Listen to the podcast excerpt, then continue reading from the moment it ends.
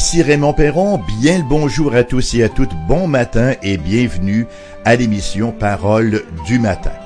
Aujourd'hui, j'ai intitulé mon message ou le partage que j'aimerais faire avec vous, je l'ai donc intitulé Il était une fois deux fils. Eh bien oui, nous allons se raconter, nous allons nous raconter une belle histoire, mais une histoire vécue donc il était une fois deux fils, et pour ce faire, nous allons faire appel au chapitre 25, c'est là où nous en étions, n'est-ce pas? Chapitre 25 de la Genèse, que nous lirons, enfin pas dans son entier, mais nous lirons quand même les versets 1 à 26. Donc, Genèse, chapitre 25, les versets 1 à 26. Abraham prit encore une femme nommée Ketura. Elle lui enfanta Zimran, Jokan, Médan, Madian, Jikak et Shua. Joksan engendra Seba et Dedan. Les fils de Dedan furent les Ashurim, les Letchumim et les Léumim. Les fils de Mandian furent Epha, Epher, Enoch, Abida et Eldah. Ce sont là tous les fils de Ketura. Abraham donna tous ses biens à Isaac, il fit des dons aux fils de ses concubines, et tandis qu'il vivait encore, il les envoya loin de son fils Isaac, du côté de l'Orient, dans le pays d'Orient. Voici les jours des années de la vie d'Abraham. Il vécut cent soixante-quinze ans. Abraham expira, et mourut après une heureuse vieillesse, âgé et rassasié de jours. Il fut recueilli auprès de son peuple. Isaac et Ismaël, ses fils, l'enterrèrent dans la caverne de Macpéla, dans le champ d'Ephron, fils de Tsochar le Étien, vis-à-vis de Mamré. C'est le champ qu'Abraham avait acquis des fils de Heth. Là furent enterrés Abraham et Sarah, sa femme. Après la mort d'Abraham, Dieu bénit Isaac, son fils.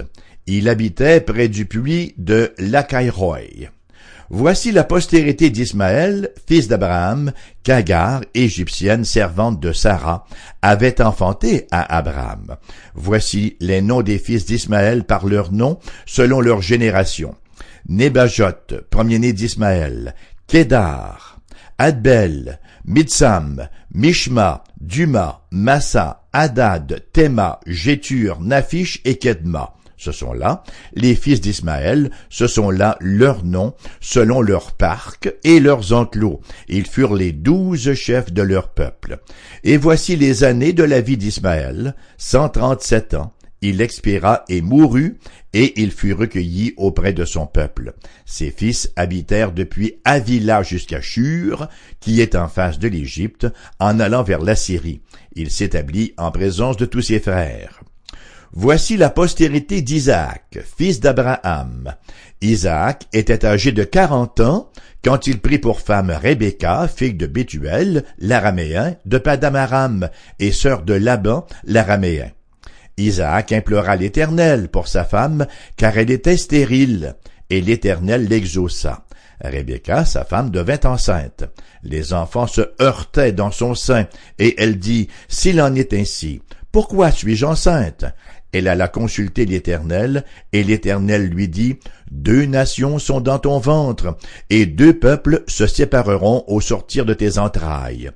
Un de ces peuples sera plus fort que l'autre, et le plus grand sera assujetti au plus petit.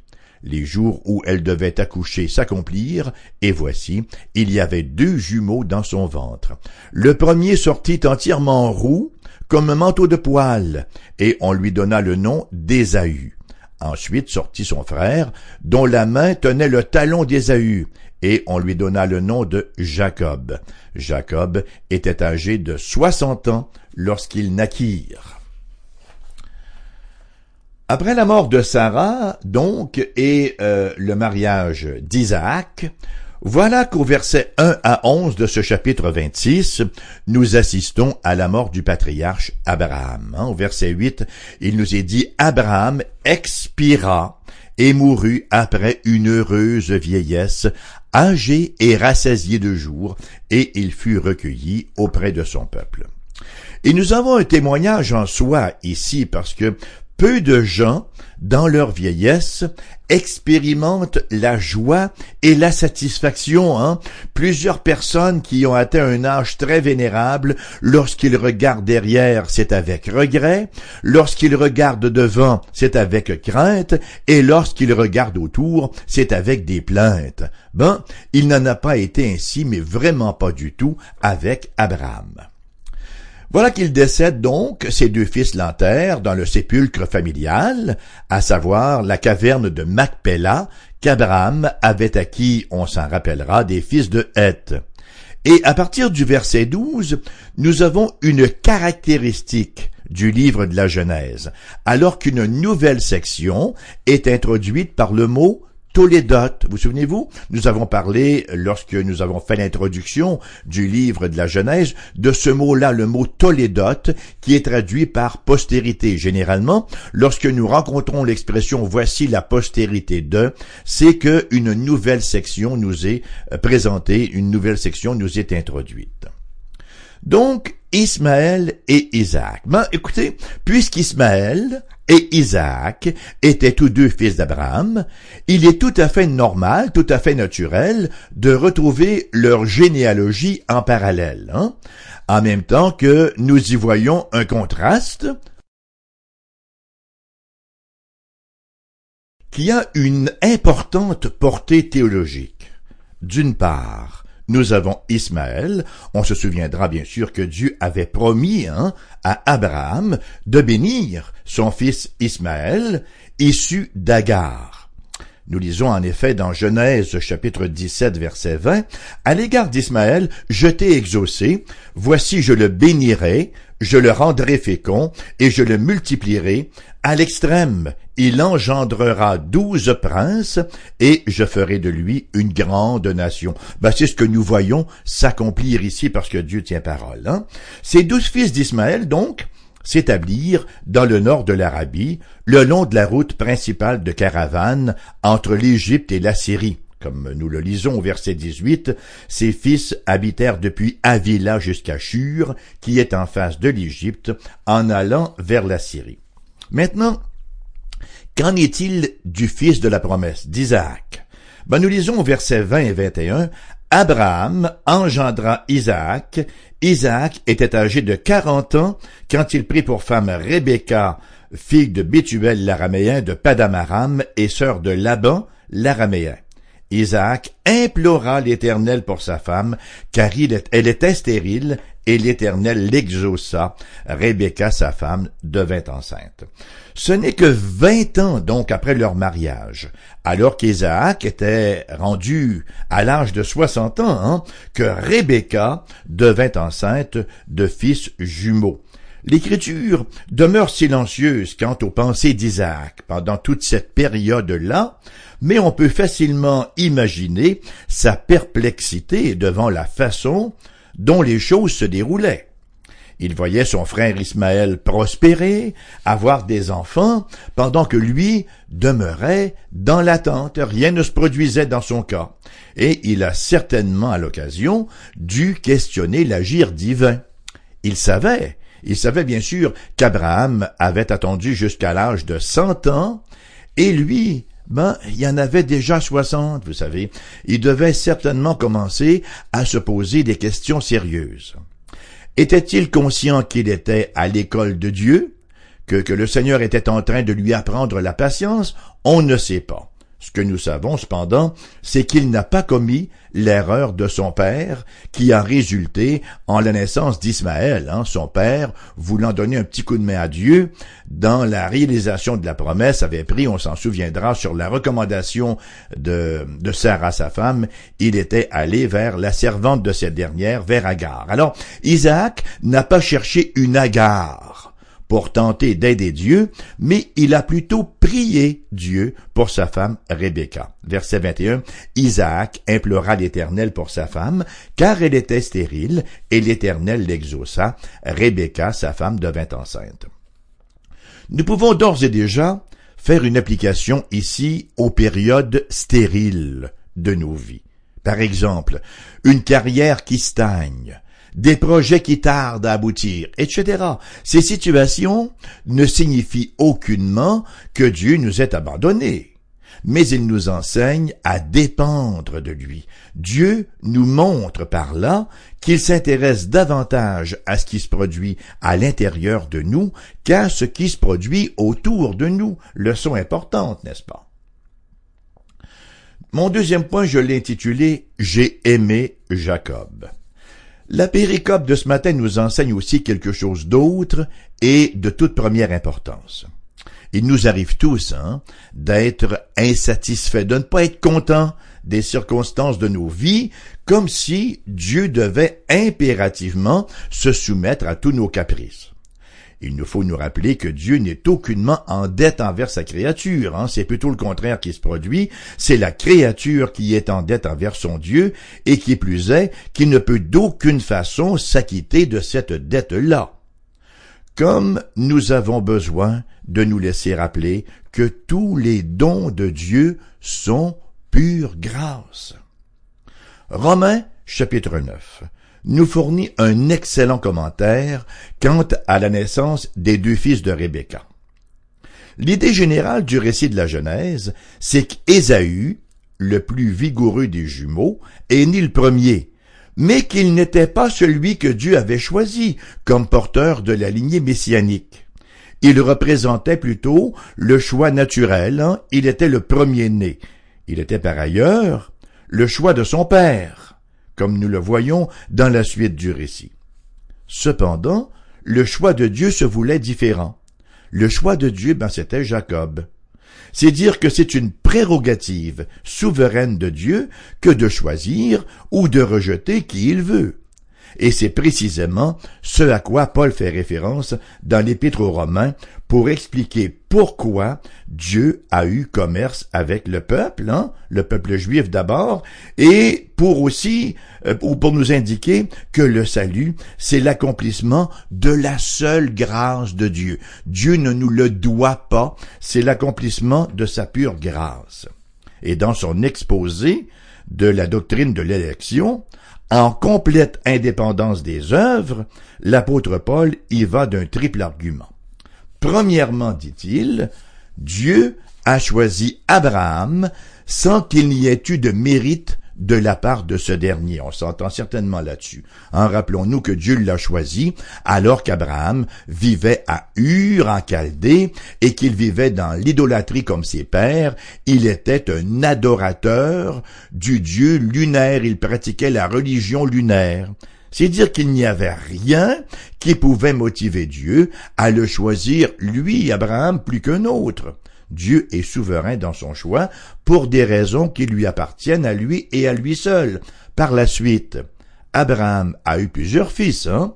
l'un d'Agar, et il y en a eu six autres de Kétura, cependant que la promesse ne devait se réaliser que par Isaac. En d'autres mots, Dieu a fait le choix d'un fils parmi plusieurs. Et Paul en Romains chapitre 9 verset 7 de citer Genèse 21 12 en disant Et bien qu'ils soient la postérité d'Abraham, ils ne sont pas tous ses enfants, mais il est dit En Isaac sera nommé pour toi une postérité. Puis, en guise de commentaire, il va ajouter au verset 8 et 9, c'est dire que ce ne sont pas les enfants de la chair qui sont enfants de Dieu, mais ce sont les enfants de la promesse qui sont regardés comme la postérité. Voici en effet la promesse ou la parole de la promesse, je reviendrai à cette même époque et Sarah aura un fils la grande doctrine de l'élection. Et au verset 10 à 13, Paul assène le dernier coup de marteau sur le clou en écrivant Et de plus, il en fut ainsi de Rebecca, qui conçut seulement d'Isaac notre père, car les enfants n'étaient pas encore nés, et il n'avait fait ni bien ni mal, afin que le dessein d'élection de Dieu subsiste, sans dépendre des œuvres, et par la seule volonté de celui qui appelle, il fut dit à Rebecca, l'aîné sera assujetti au plus jeune, selon qu'il est écrit, j'ai aimé Jacob et j'ai haï Ésaü. On lit ces versets-là et on est porté à avoir quelques frissons dans le dos jusqu'à ce qu'on comprenne mieux la terminologie. Hein? La haine, bien sûr, c'est l'antonyme, c'est le contraire de l'amour, et comme l'amour, la haine n'est pas un sentiment, n'est pas une émotion lorsque Dieu est en cause. Hein? Alors, ça peut sembler un peu incongru d'affirmer que Dieu a haï alors que Dieu est amour, nous révèle la parole de Dieu. Et il y a certaines personnes qui ont tenté de réduire la force du mot en disant que cela voulait dire j'ai aimé moins en prétextant qu'il n'y avait pas de superlatif en hébreu. Ça n'a, mais ça n'a strictement rien à voir. Nous ne devons pas réduire Dieu à notre image. Hein. Il ne faut pas imaginer là Dieu avec les yeux hors des orbites, l'écume à la bouche, le poing fermé, qui s'écrit Ah, cet Ésaü-là, je peux pas le blairer. Vous savez, tout comme l'amour, la haine, c'est un terme d'alliance. L'amour, c'est le fait d'accorder et la haine, c'est le fait de retenir sa faveur envers quelqu'un. Ce n'est pas un sentiment, ce n'est pas une émotion, c'est une action de la part de l'Éternel. Donc, tout comme l'amour, la haine est un terme d'alliance, c'est le fait d'accorder ou de retenir sa faveur envers quelqu'un. J'ai haï Ésaü. Paul reprend l'expression en Romains 9 pour traiter de l'élection.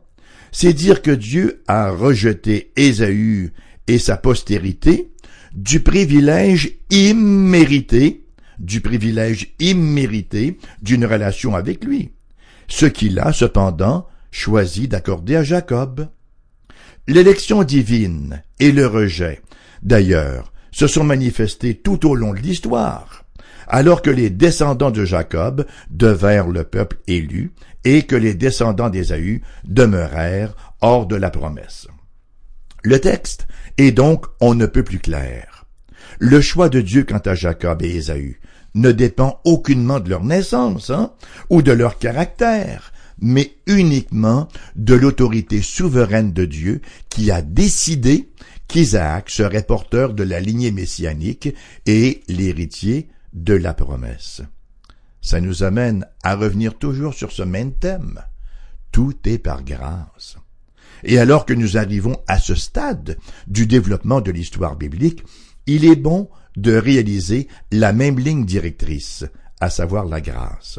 Lorsqu'Adam et Ève ont péché en Éden, et qu'ils étaient là tout tremblants dans l'attente du jugement de Dieu, hein, ils étaient même allés se cacher pensaient pouvoir se cacher. C'est la grâce pourtant qui a prévalu alors qu'ils ont entendu la promesse d'un sauveur à venir en Genèse 3.15.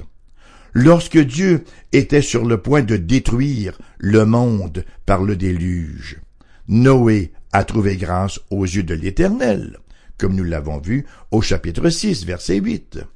Et plus tard, alors que le monde s'en allait carrément à la dérive dans l'ignorance du vrai Dieu, ben qu'est-ce qu'il a fait Dieu?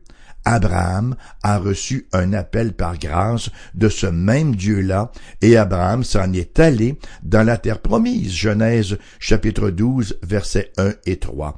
Il lui fut ensuite donné un fils, de la postérité duquel ultimement viendrait naître Jésus, le Sauveur, le Messie.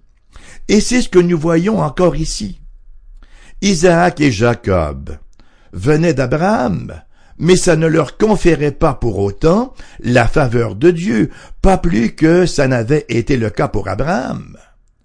Dieu continue la lignée d'Abraham par Isaac, et il fait cela par grâce, selon la promesse, la promesse de la grâce.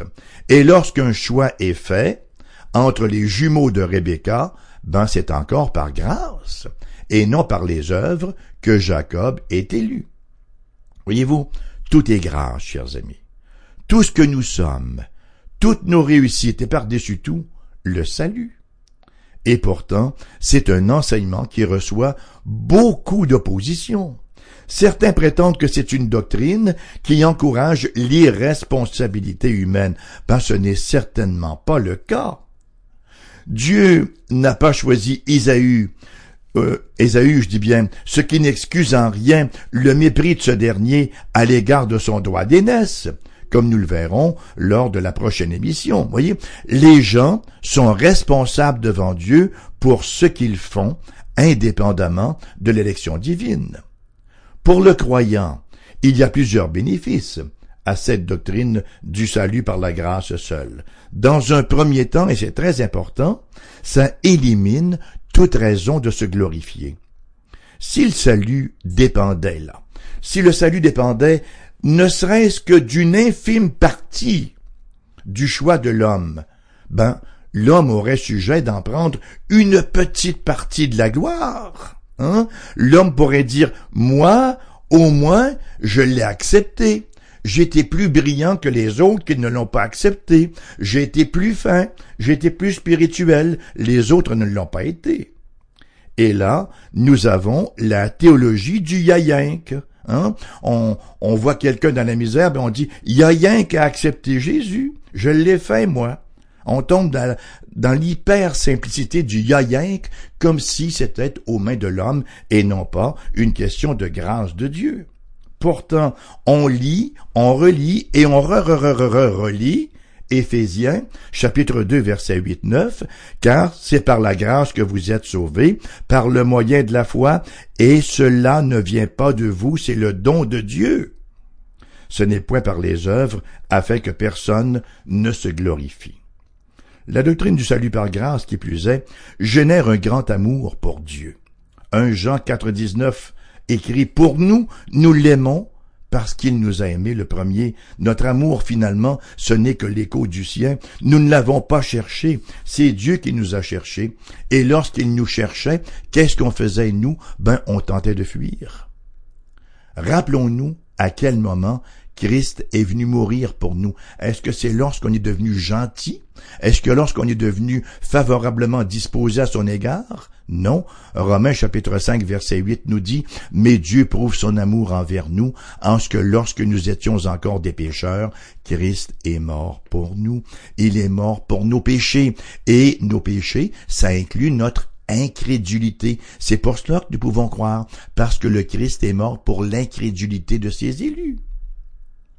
D'autres diront encore que la doctrine de l'élection décourage l'évangélisation. C'est plutôt complètement l'opposé. Nous sommes motivés à l'évangélisation lorsque nous comprenons la doctrine de l'élection. Nous savons que ces brebis, les brebis de Dieu, vont entendre sa voix. Nous savons que c'est par la proclamation de l'Évangile que les élus vont venir au salut. Nous savons que tôt ou tard, en proclamant la bonne nouvelle du salut, quelqu'un va venir euh, à lui, quelqu'un va venir à Jésus-Christ. Nous n'irons pas toujours à la pêche pour en revenir bredouille, voyez-vous. 1 Corinthiens 1, 21. Car puisque le monde, avec sa sagesse, n'a point connu Dieu, il a plu à Dieu dans sa sagesse de sauver les croyants par la folie de la prédication. Et que dire de Romains chapitre 1 verset 16 17 car je n'ai point honte de l'Évangile, c'est la puissance de Dieu pour le salut de quiconque croit, du juif premièrement, puis du grec, parce qu'en lui est révélée la justice de Dieu par la foi, et pour la foi, selon qu'il est écrit, le juste vivra par la foi. Acte 13, verset 48, nous dit ce qui suit. Les païens se réjouissaient en entendant cela, en entendant la prédication de l'apôtre Paul. Les païens se réjouissaient en entendant cela, ils glorifiaient la parole du Seigneur et tous ceux qui étaient destinés à la vie éternelle crurent, pas les autres.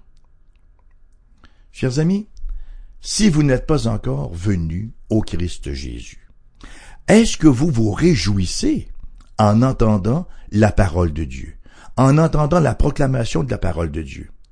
Est-ce que vous êtes interpellé dans votre intérieur?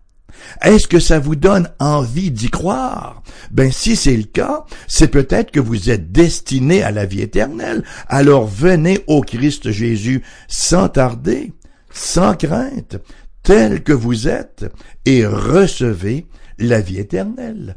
Recevez l'assurance du pardon de vos péchés et de la réconciliation avec Dieu. C'est ce qu'on veut dire par la bonne nouvelle de la grâce du Seigneur Jésus-Christ manifestée aux pécheurs. L'émission prend fin sur cette note ce matin. Elle vous revient bien sûr comme à l'habituel en rediffusion. À quelle heure? Ah ben oui, à 14 heures cet après-midi. Et d'ici là, ben, si vous voulez nous contacter, vous pouvez nous écrire à AERBQ, casier postal 40088, Québec QC, G1H2S5.